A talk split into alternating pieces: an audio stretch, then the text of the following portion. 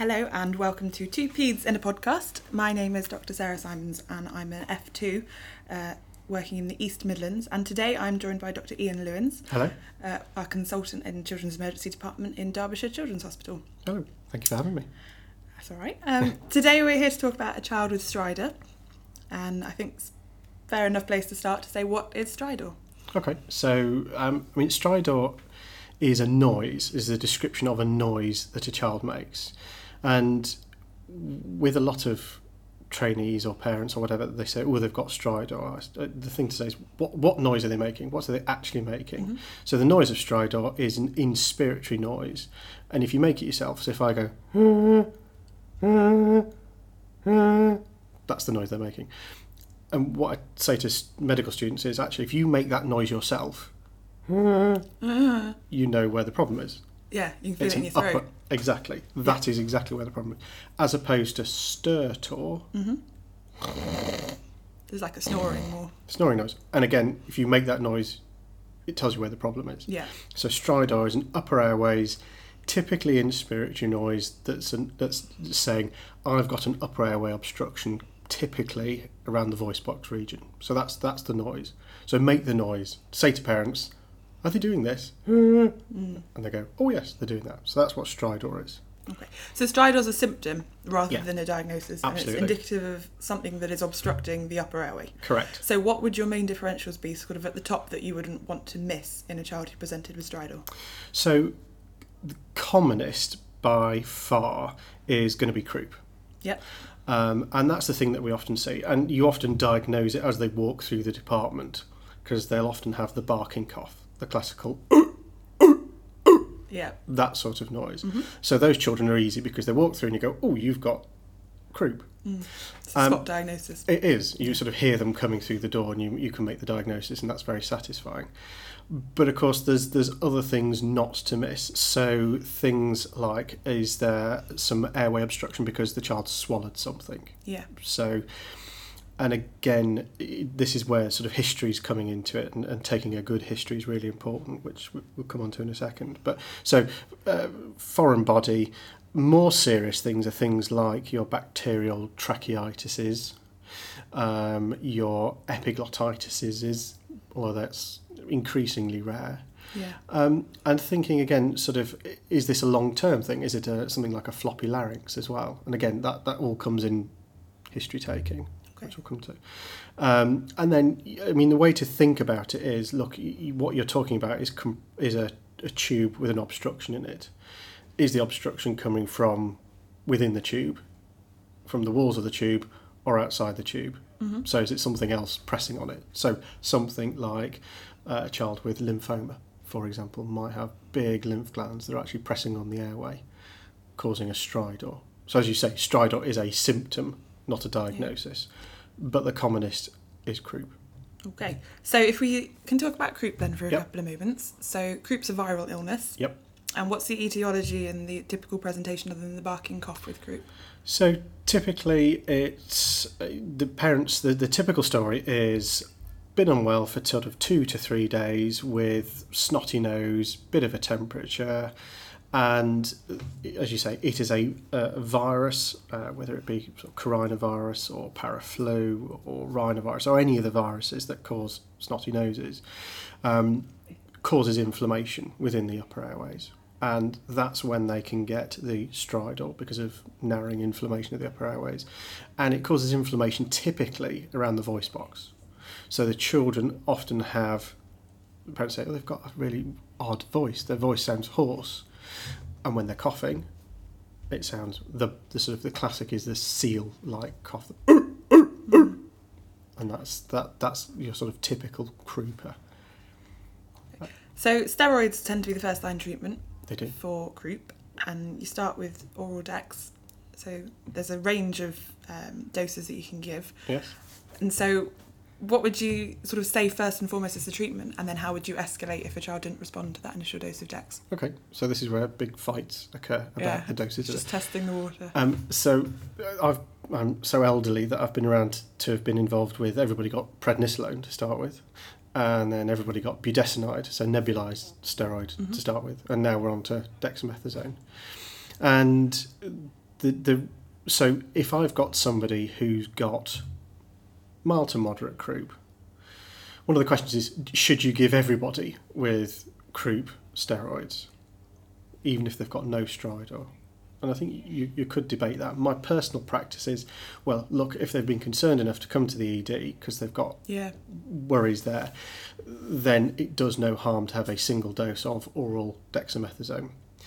Um, the dose range that's quoted is between 0.15 and 0.6 mgs a kilo as a stat dose. Um, the evidence on which is better is debated furiously. I typically give 0.15 and sit at that. I do know other colleagues who give that and then they haven't got better, give another bit, but I don't think there's an awful lot of logic to that. So, uh, and there are studies that sort of show equivalence between 0.15, 0.3, 0.6. So, I, I It's interesting. give 0.15. I give a lower dose typically, and what I tend to say, what I say to parents is, look, this tends to be very much a one-off dose, and it's important to explain to parents what it is and why you're giving it. So you're saying, look, the problem here with your child is inflammation. What I'm giving your child is a powerful anti-inflammatory, so it's to reduce that inflammation, to reduce the swelling. Most children only need a single dose. Occasionally, there are children who need might need a second or third or fourth dose potentially, um, but classically we would tend to give those doses about twelve hours apart. Um, so that that would be my approach. So uh, somebody who's fairly mild, who's got a bit of a croupy cough, maybe a very mild stridor, I'd give them a dose of dexamethasone, watch them for an hour or so, make sure the stridor's gone, and then discharge them with we, we have an advice sheet in RED and clear return advice of when to come back. So if that stridor came back, you need to come back. Okay, so as well as the stridor returning, what would you be particularly concerned about in terms of respiratory distress? So, what features would make you think, mm, not happy to just leave it at an oral dose of steroids and just Okay. see how they go? Yeah, so I mean, I mean, croup. When you see lots of children, croup, most croup is fairly mild. Some is moderate, and some are. Oh my god, they're really sick. They're Mm. about to close their airway off. Yeah. Um, and the key, I would say, to managing the the poorly children, the children who are um, working really hard with their breathing, got lots of recession. Maybe they've got biphasic stridor, so stridor when they're breathing and when they're breathing out. So Right. that sort of noise. Yeah. The key is keeping them calm and keeping the parents calm and you being calm, even though you're panicking and thinking, this child's about to close their airway. Nice and calm. Mm. So we nice and calmly move through to the resus. We sit with the folks. And it's important not to do too much to these children because if you stress them out, if you upset them, then that's when they can close off their airways. So, keeping people calm Yeah. and escalating appropriately. So, you'd want someone who can support an airway. Absolutely. So the the other mainstay of treatment, as well as sort of oral steroid, if you can get it into them, is think about nebulized adrenaline, um, and nebulized adrenaline seems to get used quite a lot. And I think the thing to say about that that from my perspective, if you're using nebulized adrenaline, it's a holding measure whilst you're waiting for somebody who can potentially take over the airway to come and take over the airway because you may well get a rebound in their Mhm. symptoms. So you might transiently get things better. Maybe the stridor reduces, maybe the work of breathing reduces, but you can get a rebound and things get worse. And that's when you need somebody who can take over the airway.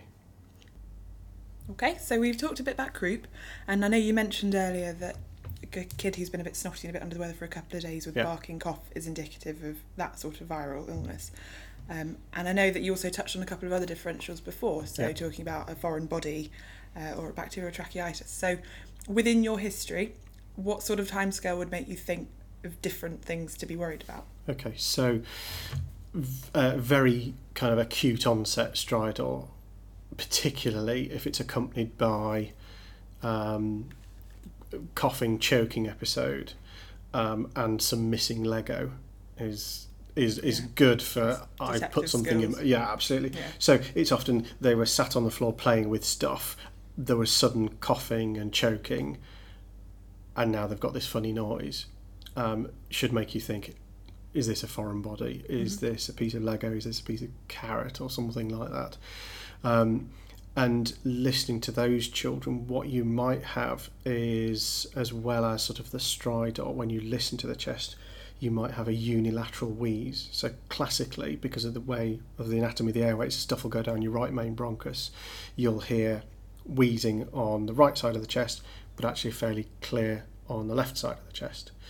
And this again, this is sort of thinking, okay, does this history fit with it? Does my examination fit with foreign body?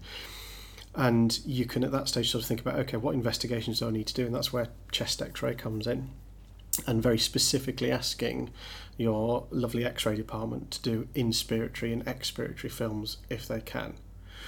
So on your inspiratory film, you might see a little difference between the two lung fields, but but often they look fairly similar. But on the expiratory film, there'll be the, the it'll be much blacker on the side where the foreign body's trapped and acting like a valve. Yeah. Okay. Plugged it. Yeah, exactly. Um, and that's where you need a friendly ENT surgeon to come and fish this out, uh, or uh, with you know under anaesthetic. It's it's uh, it's Seems a bit kinder that way. Oh, Yeah, yeah, just a touch. Yeah, so it's, it's that's a you know fish it out. In terms of other things, so the other things that we sort of said were things like a tracheitis or a, um, an epiglottitis, much rarer these days because of, of, of Hib vaccination. Um, it tends to be a slightly shorter course, and the difference between these children is that you know they've got a bacterial infection as opposed to croup, which is a virus infection, um, and they're just iller. And that, there's no better. They just look iller. They often have high temperature, so your your croup will often be 38s. Typically, somebody with a the bacterial infection wi- will have the 39s, 40s. They look toxic. They may well be septic. Which will lead us nicely onto one of our future podcasts. Yes. Um, and the the thing, the children that you should really be worried about are the ones that are drooling, hmm because if they're drooling, it means things are so tight down there, I can't swallow my secretions, and you need, for those children, they are going to need anaesthetics and ENT and antibiotics, and that's all got to be done in a very controlled environment. Yeah. So the drooling's a red flag, Absolutely. and that's sort of the main thing that you'd be wanting to escalate as soon as possible. Yeah, if you see a absolutely. who's drooling. So if I'm seeing that person walk through the door, as well as being nice and calm, I'm also frantically ringing ENT Mhm. and anaesthetics Okay. to come and say and come and help me. So I think we've quite nicely covered the rationale for intubating a child and, and Yep. maintaining airway support Yep. as you need to. What's the risk of recurrence for these conditions? So with viral croup, if you have croup once, are you more prone to developing croup in future? Good question. To which I'm frantically trying to think the answer. I mean, it's it's a virus infection. Yeah. It, it, the, there are certainly some groups of people who seem to just keep getting it. Hmm. Um, but generally, what I would say to folks is look, it tends to be a one off. Most kids often just get it once. Um, and parents sometimes say, well, why don't, why haven't I got it?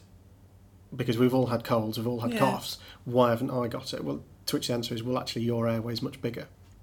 Bit So more it's all- resilient. Exactly, and it's all to do with the diameter of the airway. Mhm. So as you get swelling and significant narrowing, now if you or I get the sort of the virus that causes it, you might get a sore throat, but you won't get the airway narrowing because your airway is much bigger. When you've got a much smaller airway, a small amount of swelling, narrowing will cause that obstruction. Um, so again, you know, you often grow out of it as your airway gets bigger Mm. so you will not be sort of symptomatic as you were. But there are definitely a group of children who get it again and again and again and again, and you need to be thinking, hmm, why is, is there a particular reason you keep getting this? Mm. But generally speaking, this sort of tends largely to be a one-off, I would say. Okay. And with that one off, are there any particular sort of long term consequences? No, That you need no, I wouldn't wouldn't con- counsel parents to sort of say, look, this is going to cause a long-term problem or damage or swelling or anything like that. No, it's just a it's an inflammation. We are giving anti-inflammatories when this is the inflammation reduced, the virus is out of your system, you should be fine. You should be fine.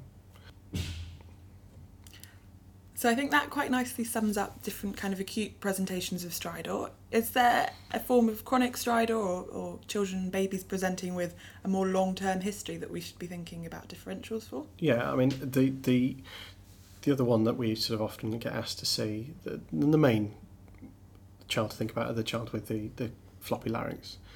And uh, these are babies referred with sort of noisy breathing, and they're often quite can be really quite markedly stridulous and really quite noisy, but sitting there looking happy as Larry and absolutely fine. Um, and Sod's Law always says that they'll not do it whilst they're in the department. So I often get Mm. parents to say, "Can you, you know, everybody's got a phone these days. Can Mm. you video it and show us what it looks like?" And in the vast majority of these cases, it's it is just simply floppy larynx. And where again, where I explain it to parents is, look, we've as adults we've got nice, thick, strong cartilage when we're breathing in and out that holds our windpipe open. When you're little, it's a bit thinner. It's a bit floppier. It's a bit, um, you know, more rubbery if you like. So when the child's breathing in, if you've got a floppy larynx, the airway's slightly collapsing down. The vast, vast majority of these children are absolutely fine and thriving, and they grow out of it as they get older, typically by about one year of age. Um, again, red flags for me would be if this child's got failure to thrive, if they're not putting on weight, that Yeah. should concern you. Um, and equally, if they're not growing out of it by roughly the age of one, again, you just got to think, have I got the right diagnosis here? So, so often asking ENT to see them as an outpatient and think, do they, they need a, a, a flexible airway examination uh, to sort of try and fix the diagnosis. But actually, most of these are simple floppy larynx that can be reassured and discharged home. Okay. So I think we've covered just about everything, and it sounds like the main take home messages are to always escalate a child who's drooling as soon as possible. Absolutely. to think about airway compromise in the context of the anatomy. So thinking about the tubes that Yep. babies and kids of varying ages and sizes have and how that affects their breathing. Um, and above all, if you're worried, just seek help. Sounds like Absolutely. Escalate. Uh, these, these are ones, escalate early. Absolutely. like. Okay. Okay. Thank you very much for talking to me. Okay, super.